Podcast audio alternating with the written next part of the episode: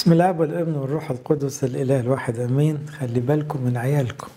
في غلطة غريبة تستغربوها شوية بس ابتدت تنتشر برضه إنه الآباء والأمهات يشوفوا الطفل الطيب ويستغلوه لأنه مش قادرين على الطفل العنيد أو المشاكس أو القوي أو اللي بيقول لأ.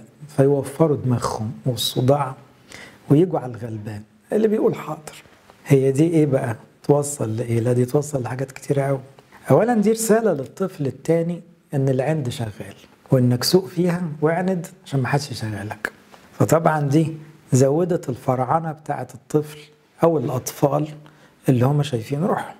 كمان دي رسالة للطفل المقهور أو اللي عمال ياخد شغل هو اللي ينظف واللي ينزل يجيب الطلبات هو دايما اللي إيه نشيله الحاجة لأنه ما بيقولش لأ إنه أنت مش ابن أنت هنا شغال عندنا أو أنت أقل من إخواتك أو أنت خيبان ما بتعرفش تقول لأ.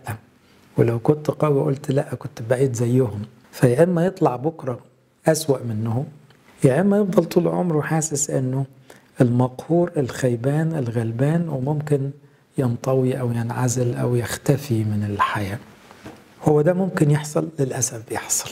وده بيبقى نوع من الاستسهال. يعني إيه؟ الأم عارفة عندها ثلاث أربع عيال مين اللي هيسمع الكلام في الآخر؟ فلان أو فلانة. روحي يا فلانة تعالي يا فلانة اعملي يا فلانة. وتبقى إيه؟ استغلال يعني مش في الحاجات الحلوة. لا ده يعملوا كده في الحاجات المتعبة بس. في الحاجة الحلوة عارفين إن التانيين هيعلوا صوتهم فيبتدوا يفكروا بطريقة مش عاوزين مشاكل. لا في وقت لازم الأب والأم ما يقولش مش عاوزين مشاكل. في جزء من المشاكل جزء من علاج العيال. لو طفل أناني وعاوز ياخد النصيب الأكبر وأنت سايبه على كده أنت بتأذيه طول العمر أنت بتزود أنانيته. ده هيتعب إخواته إخواته ممكن ما يحبوهوش فأنت ليه بتغذي ده فيه؟ هتقول ما أنا مش عاوز أعمل مشكلة هي في مشكلة أساسا ولو سبتها هتزيد. فاكرين أبونا يسر أبو داود أتصور إن المشكلة دي عنده. داود ده الغلبان بتاع العيلة نمرة 8 فداود تحسوه إيه؟ اللي يروح يجيب الطلبات اللي قاعد مع الغنم اللي ياخد الشغل اللي محدش بيرضى ياخده. ويوم ما الولاد الكبار راحوا المعركة بعت معاه حاجات هدايا ليهم. لولا إن داود كان قريب من ربنا فكان فرحان بربنا واخد ثقته من ربنا وكان فنان فله في المزامير والصوت الحلو فعم مدياله ثقة بنفسه في مجالات أخرى. وربنا اداله نعمة وهو صغير انتصر على الدب والأسد. فده اللي سنده لكن هو الحقيقة كان بمثابة الأبيوز اللي هو اللي بيستغل. وعم ياسا ممكن يقول لك طب ما هو ده بيسمع الكلام ومريحني.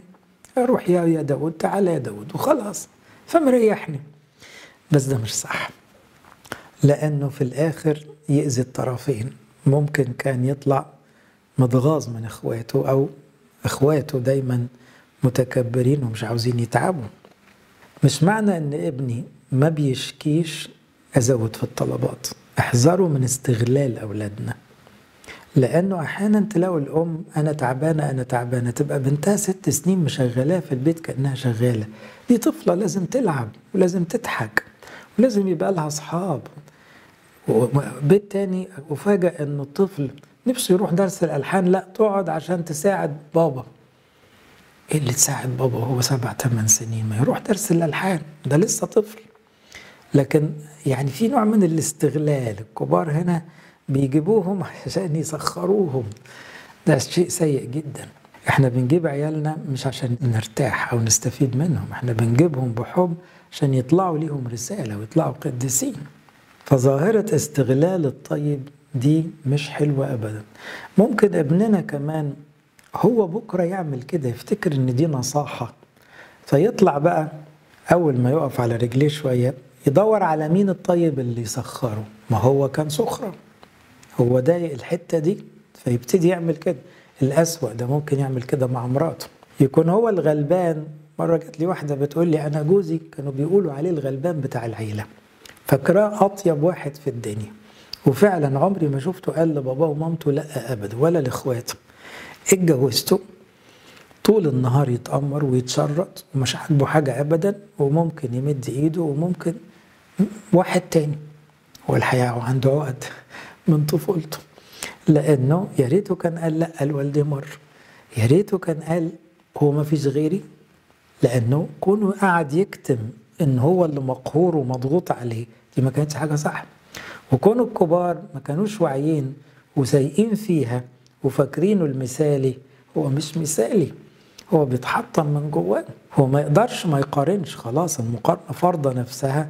أنا الملطشة والناس دي تاخد حقها بدراعها وبصوتها إخواته يعني ممكن ما يعرفش يحبهم. وهم ممكن يجبروا على كده. مرة برضو دخلنا في مشكلة كده إخوات بيقسموا ورث. ففوجئت واحد بيقول له أنت طول عمرك مالكش كلمة مفيش حاجة اسمها تتكلم دلوقتي. لغة غريبة جدا. يعني إلى هذه الدرجة القسوة وصلت إنه الطبيعي إنك تفضل نكرة مالكش الوجود شفنا أهالينا عملوا فيك كده فإحنا اتعودنا على كده. القسوة الشديدة دي مؤذية جدا للقاسي لأنه هيهلك لو ما تابش وحب واحترم. ومؤذية كمان للمقهور لأنه في الحالة دي بيطلع حاسس أنه اتعود يستغل أسوأ من ده كله. الطيب الغلبان اللي بيقول حاضر عمال على بطال بيجي طرف غريب من بره بيسخره. بيسخروا بقى جنسيا بيسخروا سرقة بيسخروا إدمان بيسخروا في أي حاجة. لأن هو ما تعلمش يقول لأ. مرة أب عاقل قال لي امبارح كان في موقف غريب. ابني أول مرة يقول لي سوري مش هعمل كده. قلت له ابنك كم سنة؟ قال لي 8 سنين. قلت له عملت إيه؟ قال لي مسكت أعصابي وقلت له ليه؟ فقال لي عشان واحد اتنين وتلاتة. فقال لي مسكت أعصابي تاني وقلت له معاك حق. قال لي لقيت ابني جري عليا وحضني وقال لي لا أنا هعمل اللي أنت عاوزه يا بابا. قال لي أنا كنت حاسس إنه عاوز يقول لأ. وعاوز يشوفني هعمل إيه. فلما قال لأ وأنا قلت له طب معاك حق. أنا اللي تراجعت مرة حبني أكتر واحترمني أكتر وحس أيوه من حقك تقول لأ. أنت إحنا مش بنستغلك. وخلاص بدل وراك منطق بتقوله معاك حق. يبقى هنا بلاش نفتكر إن الطاعة العمياء من أولادنا أو المثالية اللي يعني ما فيهاش ثغرة دي ميزة. لا مش دايما ميزة. دي ممكن تكون واحد عنده قهر داخلي وخايف إنه يعبر عن نفسه. وطبعا في الحالة دي ده في انفجارات متوقعة في المستقبل أو في استغلال من أطراف. مش إحنا بقى. يمكن أنتوا استغلالكم لأولادكم بريء شوية لكن العالم مش بريء بره والناس اللي بره يومها هتستغل هتستغل بوحشية. فأنا محتاج ابني يعرف يقول لأ حتى ليا ما فيهاش حاجة وما خربش الدنيا بس أتعامل بحكمة عشان كمان ما يتعودش يقول لأ عمال على بطال ما هي دي مش شطارة برضه. كل شيء في التربية يحتاج صدقوني لصلاة. لو أنت محتار في موقف مع ابنك ارفع قلبك وقول له رب اديني حكمة. ما تستقلوش بالتربية. ده في لحظات في التربية أصعب من حل مشاكل الشغل ومشاكل الناس الكبار. التعامل مع الطفل احترم هذا الطفل وقدر إن ده مستقبله بيتحدد في اللحظة دي اللي فيها صراع أو كونفليكت لازم تفكر صح تتكلم إزاي وتعمل إيه. عشان كده المثل لما يقول لك العيال بيربونا والحقيقة معاهم حق لأنه ممكن تكون بطبيعتك تلقائي وتتكلم لكن مع عيالك تحسب الكلام وتفكر في رد الفعل. ومش كل حاجة تطلع بتلقائية لأ. في حاجات لازم أوزنها في دماغي وأقول لأ مش هقول كده هقول كده. وكأنك بتتكلم مع وزير مش طفل. بس هو ده اللي يطلع طفل سوي ويطلع خادم حلو بعد كده. إذا احذروا من استغلال الطفل الطيب زيادة. وزي ما المسيح لو المجد علمنا كونوا بسطاء كالحمام وحكماء كالحيات. إذا الطيبة أس أس المثالية قوي قد تكون سذاجة مؤذية. إحنا مش عاوزين نخلي عيالنا يطلعوا حيات لكن يكون عندهم حكمة يتفهموا الحية يوم يجي حية تعبان هيلدعوا يفهموا فيقول له لا ابعد عني. لكن لو هو زي الحمام بس يبقى بسهولة جدا أي حية أو أي ديب هيعرف يموته. ربنا يرحم ولادنا ويدينا حكمة دايما. لما تفتح الجورنال أو تقلب على الفيسبوك ممكن قوي تلاقي ناس كتير بتموت أو حروب بتقوم نتيجة أفكار دينية ممكن متطرفة أو أحادية. طالما الدين بيعمل المشاكل دي كلها خلاص ما نركزش فيه طالما هو سبب لكل الحروب دي.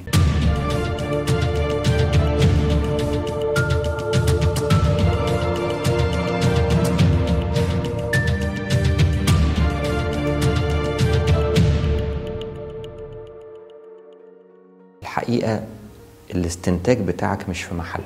أقول لك ليه. ممكن أوافقك لو قلت التطرف في فكرة والتمسك بيها يؤدي الحرب لكن الدين في حد ذاته مش دايما بيكون هو السبب.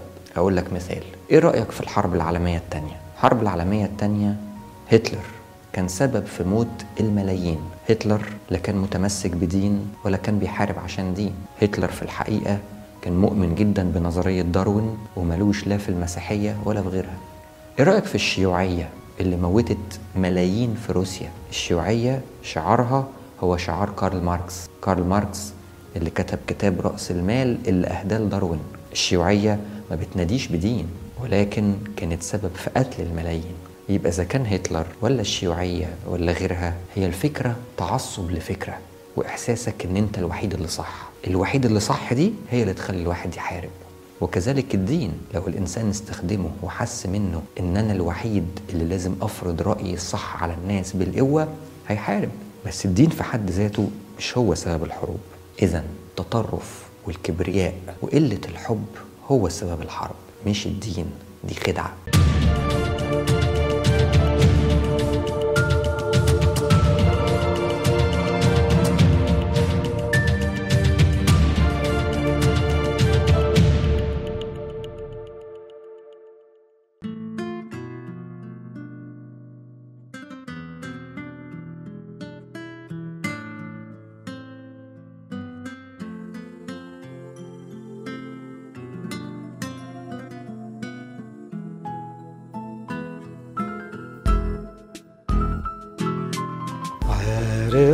ضعفي وطبعي عارف جرحي وألمي.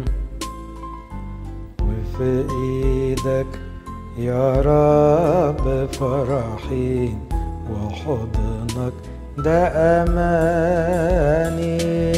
عارف ضعفي وطبعي. عارف جرحي وألمي وفي إيدك يا رب فرحي وحضنك ده أماني لما أجيلك وأنا تعبان أخد منك كل حنان. والعطشان معك رويان رد لي نفسي من الأحزان. لما أجيلك وأنا تعبان أخد منك كل حنان. والعطشان معك رويان رد لي نفسي من الأحزان عارف ضعفي وطبعي. عارف جرحي وألمي. وفي إيدك يا رب فرحي. وحضنك ده أماني عارف ضعفي وطبعي وعارف جرحي وألمي. وفي إيدك يا رب فرحي وحضنك ده أماني أنت النور اللي بيهديني وسط ظلامي ويعزيني جوا كلامك ألقى سلامي راحتي معاك أنت يا إنجيلي.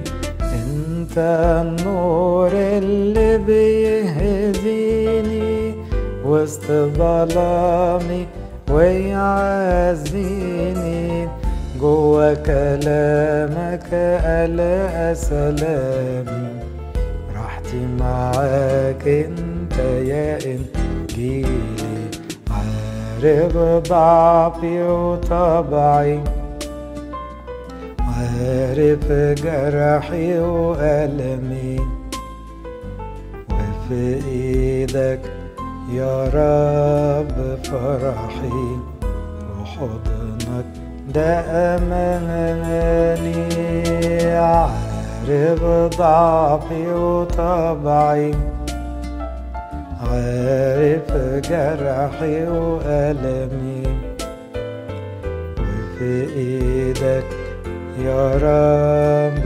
فرحي وحضنك ده أماني لما همومي يا رب تزيد أصرخ ليك يا رب أنا ليك واستنى بشوق ألاقيك تحضني وتحن عليا لما همومي يا رب تزيد أصرخ ليك يا رب أنا ليك واستنى بشوق ألاقيك تحضني وتحن عليا عارف ضعفي وطبعي عارف جرحي وألمي.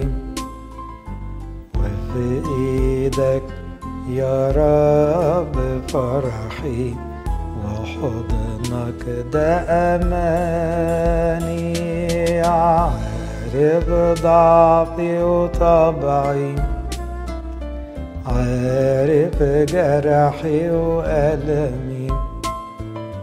وفي إيدك يا رب فرحي. وحضنك ده أماني صوت السما دايما يتكلم. لما نصلي ولما نسلم صوت الراعي صوته يطمن صوته يخلي القلب يرنم. صوت السما دايما يتكلم. لما نصلي ولما نسلم صوت الراعي صوته يطمن صوته يخلي القلب يرنم. عارف ضعفي وطبعي عارف جرحي وألمي. وفي إيدك يا رب فرحي وحضنك ده أماني عارف ضعفي وطبعي. عارف جرحي وألمي.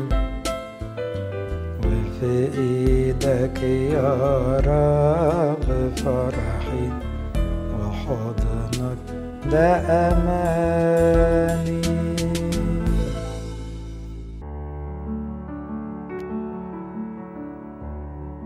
بسم الله والابن والروح القدس الاله الواحد آمين.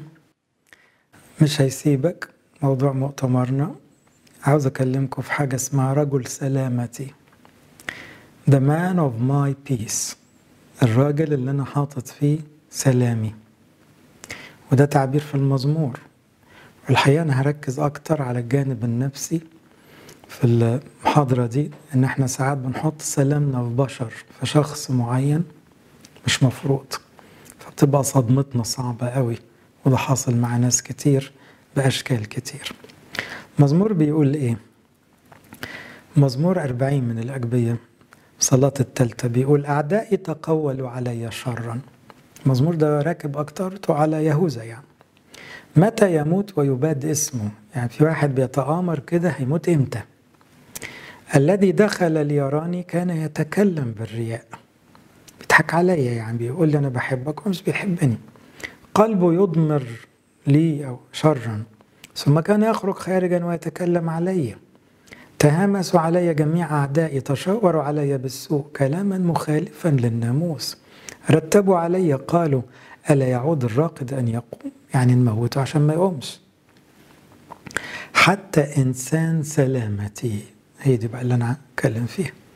الذي وثقت به الذي أكل خبزي رفع علي عقبه. كلكم طبعا وإحنا مقربين على أسبوع الالام عارفين إن ده كلام ينطبق كنبوة دقيقة على خيانة يهوذا. من أول الأعداء اللي بيتقولوا الشر لأن مؤامرة بينه وبين اليهود والرومان كمان على يعملوا شر في المسيح. وكلهم بيقولوا إمتى يموت ونخلص منه. قيافه نفسه قال كده. وبعدين لما يقربوا منه يتكلموا معاه بالرياء وهم قاصدين يوقعوه. زي في رياض أسبوع الالام أنت تتكلم بالحق ولا تخاف إنسان.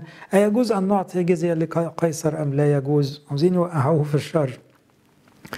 قلبه يضمر لي شرا يخرجوا ويتهامسوا ويتشاوروا ومرتبين عليه كلام مخالف للناموس لأن اللي اتعمل ده كله مغالط للناموس. وقالوا الراقد لا يعود أن يقوم يعني نموته مش هيقوم. طبعا هم مش مدركين قوة قيامة المسيح.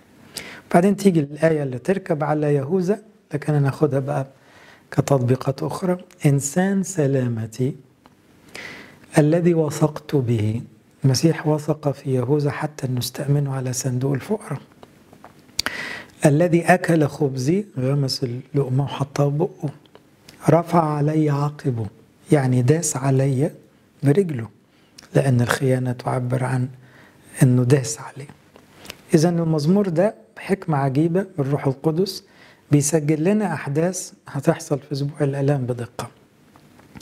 وهنا شهوات بعض الناس أنه البار يموت. دي كانت في اتجاه المسيح له كل المجد. وفي كل جيل كان في محاولات لإسكات الحق زي يوحنا المعمدان صوت الحق. تلاقي هيرودس بيتآمر عاوز يخلص منه. بولس كان لازم نخلص منه. بس طبعا الحق لا يموت لأن المسيح قدوس حي لا يموت. أنا بقى هاخدها من زاوية هو أنت في شخص في حياتك ينحصر فيه سلامك؟ بمعنى إيه؟ هي طبعا الآية كان مقصود بها موضوع ثقتي خني لأنه وثق فيه من ناحية فلوس الفقراء لكن ربنا يسوع له المجد. طبعا هو الواحد الخالي من الخطايا وفاهم ضمائر البشر لكن إحنا كبشر للأسف أغلبنا بنحط ثقتنا في شخص بعينه وكأنه موضوع سلامنا رجل سلامتي. الحقيقة المفروض إحنا ما نقولهاش غير على المسيح. لكن تلاقي ست مثلا تقول لك الراجل بتاعي هو أماني هو سلامي. الحقيقة أنت بنت ربنا قبل ما تتجوزي. سلامك وأمانك مش في جوزك. بنت تبقى مرتبطة بأبوها هو موضوع سلامها. لا أبوكي لازم هيجي لحظة يمشي. سلامك وأمانك. في ربنا أبوكي اللي ما بيموتش. إذا عندنا خطأ إن إحنا بنحط ثقتنا في شخص عشان يبقى هو موضوع سلامنا. وطبعا لأننا عارفين في داخل أذهاننا إنه ده معرض للموت انه مفيش سلام ليه؟ خايف عليه جدا. الأم اللي بتخلي ابنها موضوع سلامها مرعوبة عليه. والزوجة اللي بتخلي جوزها موضوع سلامها مرعوبة عليه اذا هي مش سلام ولا حاجة. هي حاطة كل طموحاتها وأحلامها والسكيورتي الأمان بتاعها فيه فتحول الأمان إلى عدم أمان. ساعات بنبقى عاوزين شخص قوي نتسند عليه. الحقيقة حتى لو شخص قوي كإنسان هيمشي. موسى النبي في حياة يشوع كان شخص قوي جدا. يشوع بعد ما موسى مات يشوع اتهز تقروا يشوع واحد تحسه ربنا عمال يحايل فيه موسى عبدي مات. تشدد تشجع كما كنت مع موسى أكون معاك ويعيدها له كتير. ليه؟ يشوع موسى كإنسان لازم يموت. بس أنا مش بموت يا حبيبي. أنا اللي معاك مش موسى. موسى معاك أربعين سنة بس مش هفضل معاك على طول. بس أنا رجل سلامتك مش موسى. يبقى المسيح بيقول لكل واحد فينا أنا حبيبي موضوع سلامك. مش فلان ولا علان مش الصديق اللي ما فيش زيه. وافرض قلب عليك. ما يهوذا كان صديق في يوم. وافرض ابنك يعني سافر هاجر انشغل عنك. ما ينفعش يبقى موضوع سلامك. الراجل الزوج الأب مهما كان ما ينفعش ياخد كل الثقل بتاع السلام والأمان. ساعات أبقى مش بس عاوز شخص قوي ساعات أبقى بحب شخص أتسيطر عليه وده يديني سلام. طبعا ده بقى في علم النفس كلكيعة كده عقدة.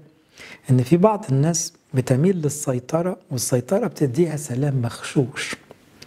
فتلاقي أم مثلا مسيطرة على ابنها بشكل مرضي ولو طلع اتجوز تبقى مهزوزة فعاوزة ترجعه تاني عشان هي متعودة تسيطر. زي رفقة مع يعقوب. هنا ده وضع مش مظبوط وده مش سلام أساسا ده سلام مخشوش لأنه أكيد وراه مشاكل كتير قوي. ساعات في شخص بيقول كلام حلو بيدي وعود فبقى أنا مبسوط بالوعود بس دي وعود بشرية.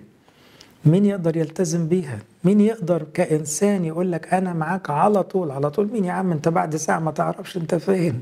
تقدرش تقول كده. فكإنسان مهما وعد معلش الثقة محدودة برضه لأنه في الآخر بني آدم. إذا رجل سلامتي لازم يعاد النظر في هذا التعبير. The man of my peace. Is God is ربنا بس هو ده رجل سلامتي. اللي لو وثقت فيه هيفضل دايما موضوع ثقتي. عشان كده بيقول سلامي أترك لكم سلامي أنا أعطيكم ليس كما يعطي العالم. إذا الثقة الكاملة في إنسان خطأ.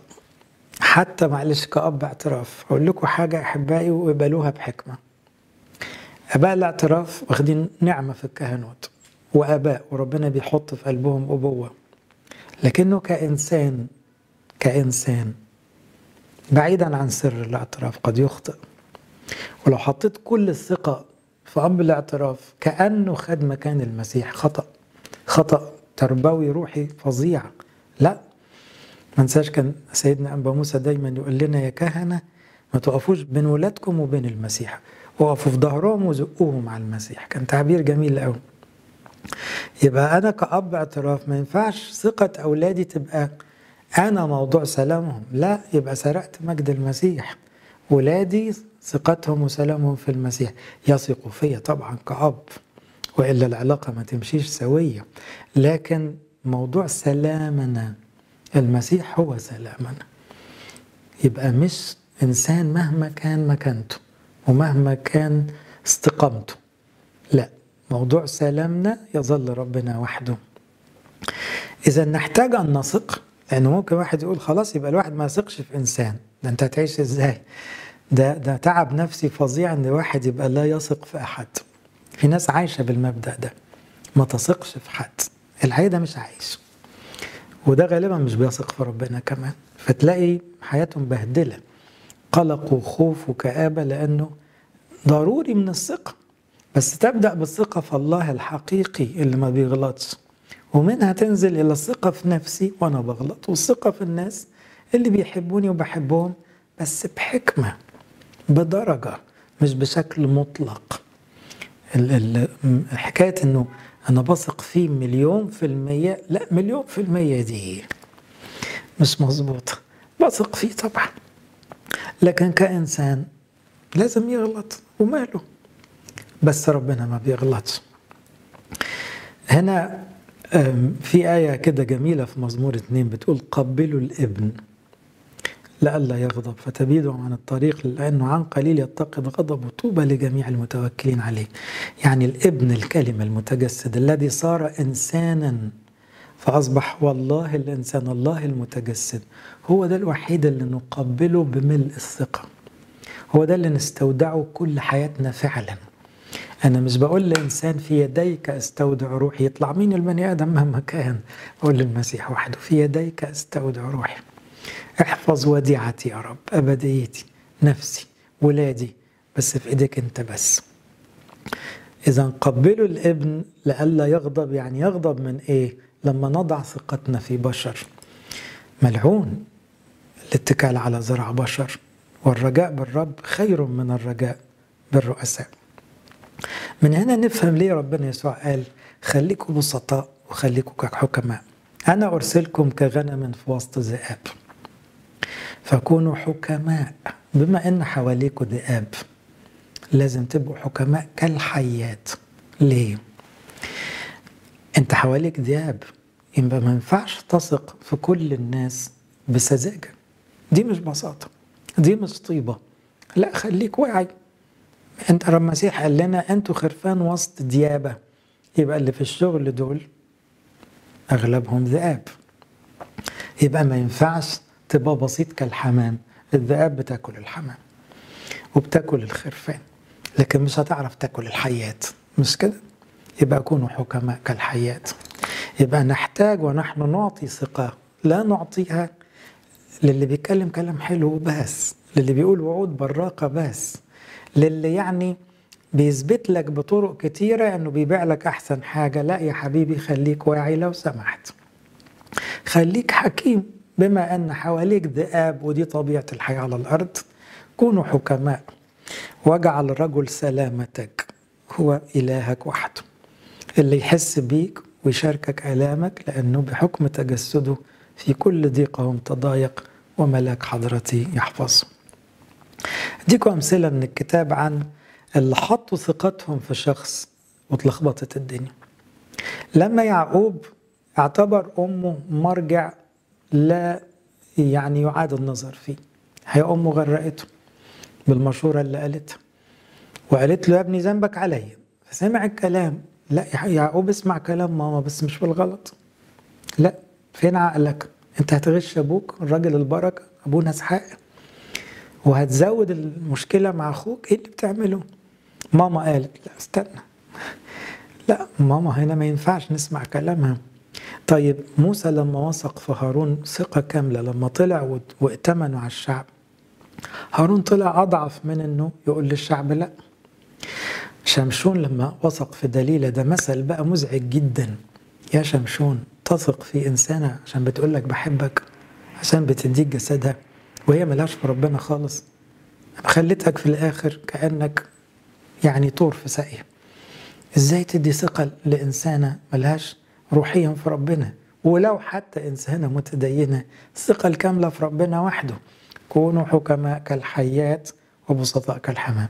تاني أرجوكم بلاش المتطرفين اللي بيس بعضهم بيسمعني يقول لك يبقى ما نثقش في حد. لا مش ده اللي أنا بقوله. خلينا بسطاء ما نخونش. لكن حكماء يعني إيه؟ قادرين نشوف لما يبقى في بوادر خطأ. ما ينفعش دايما نفسر كل حاجة تفسير وردي. كأننا مش عاوزين نشوف إن في حاجة غلط لا في حاجة غلط.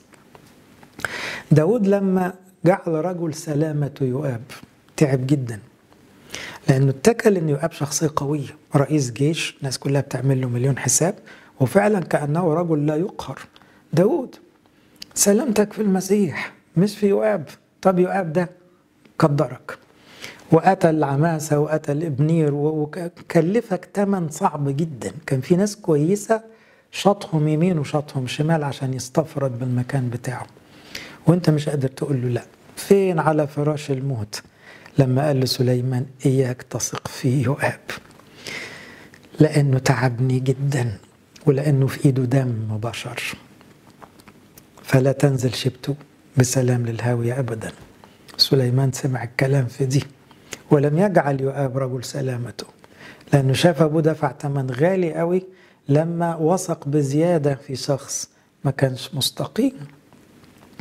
ربنا يسوع هل يعطي الثقة أم لا يعطي الثقة؟ مسيح مثلنا الأعلى. طبعا بيدي الثقة مش ادى الثقة للتلاميذ لكن هل ثقة مطلقة؟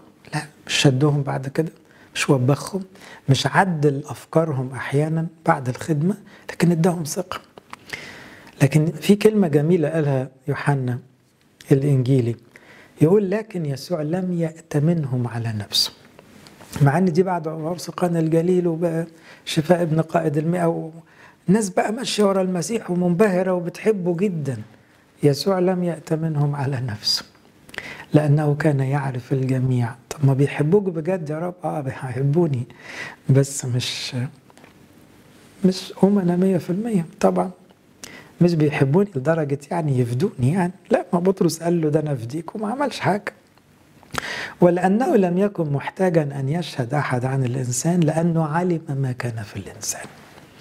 عارف كويس أن الإنسان مع الضغوط هو يقول كلام ويعمل حاجة تاني فهو ما قالهمش تطلعوا منها ده كلام كله أنتوا بس لا بتحبون. لا لا قبل الحب والتلمذة وكبرهم وزع عليهم خدمة لكن لم يأتمنهم على نفسه.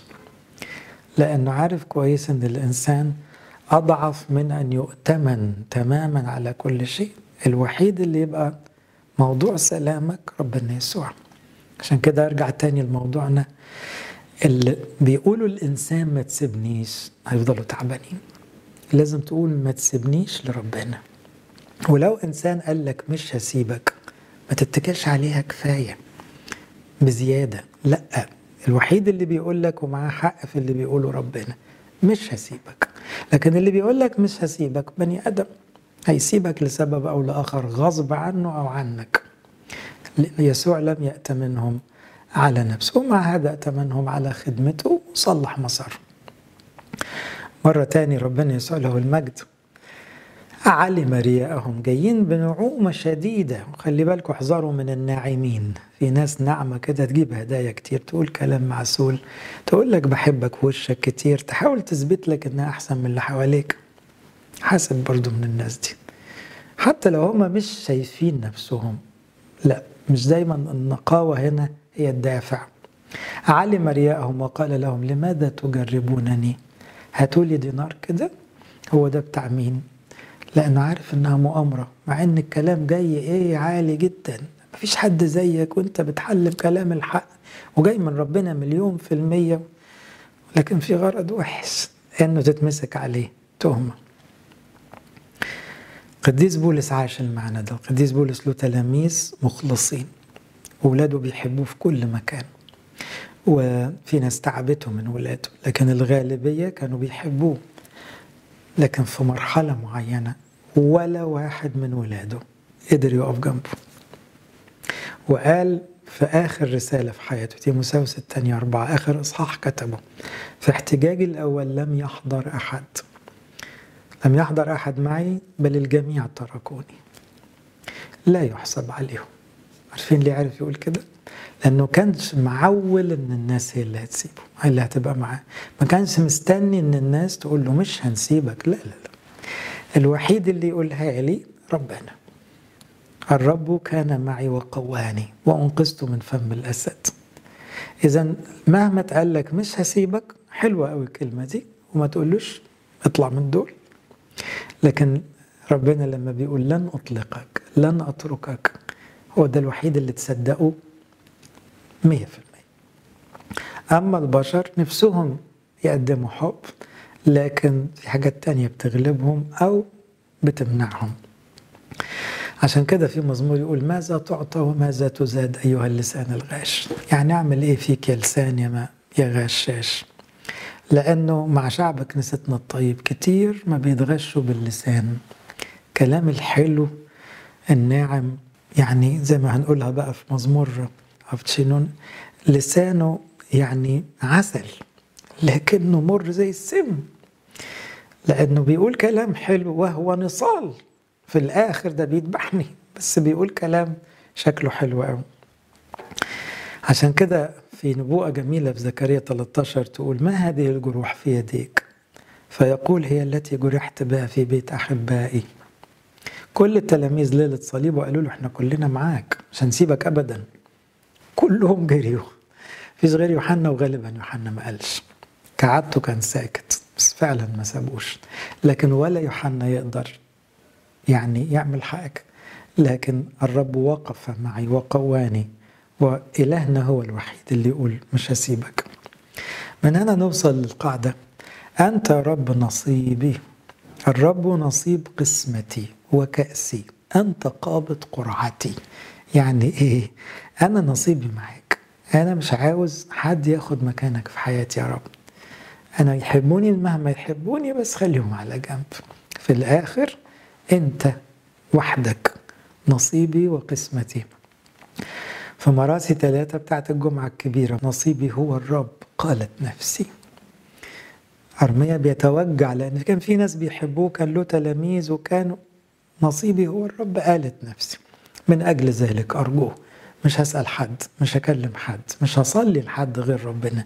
طيب هو الرب للذين يترجونه للنفس التي تطلبه بولس يقول لأنه هو سلامنا. هو في السجن بيقول كده. مين اللي يديك سلام يا بولس؟ اللي حارس السجن. الراجل اللي قاعد على الكرسي اللي هيحكم عليك. المسيحيين اللي في آخر الدنيا اللي بيحبوك. هو سلامنا الذي جعل الاثنين واحدا ونقض حائط السياج.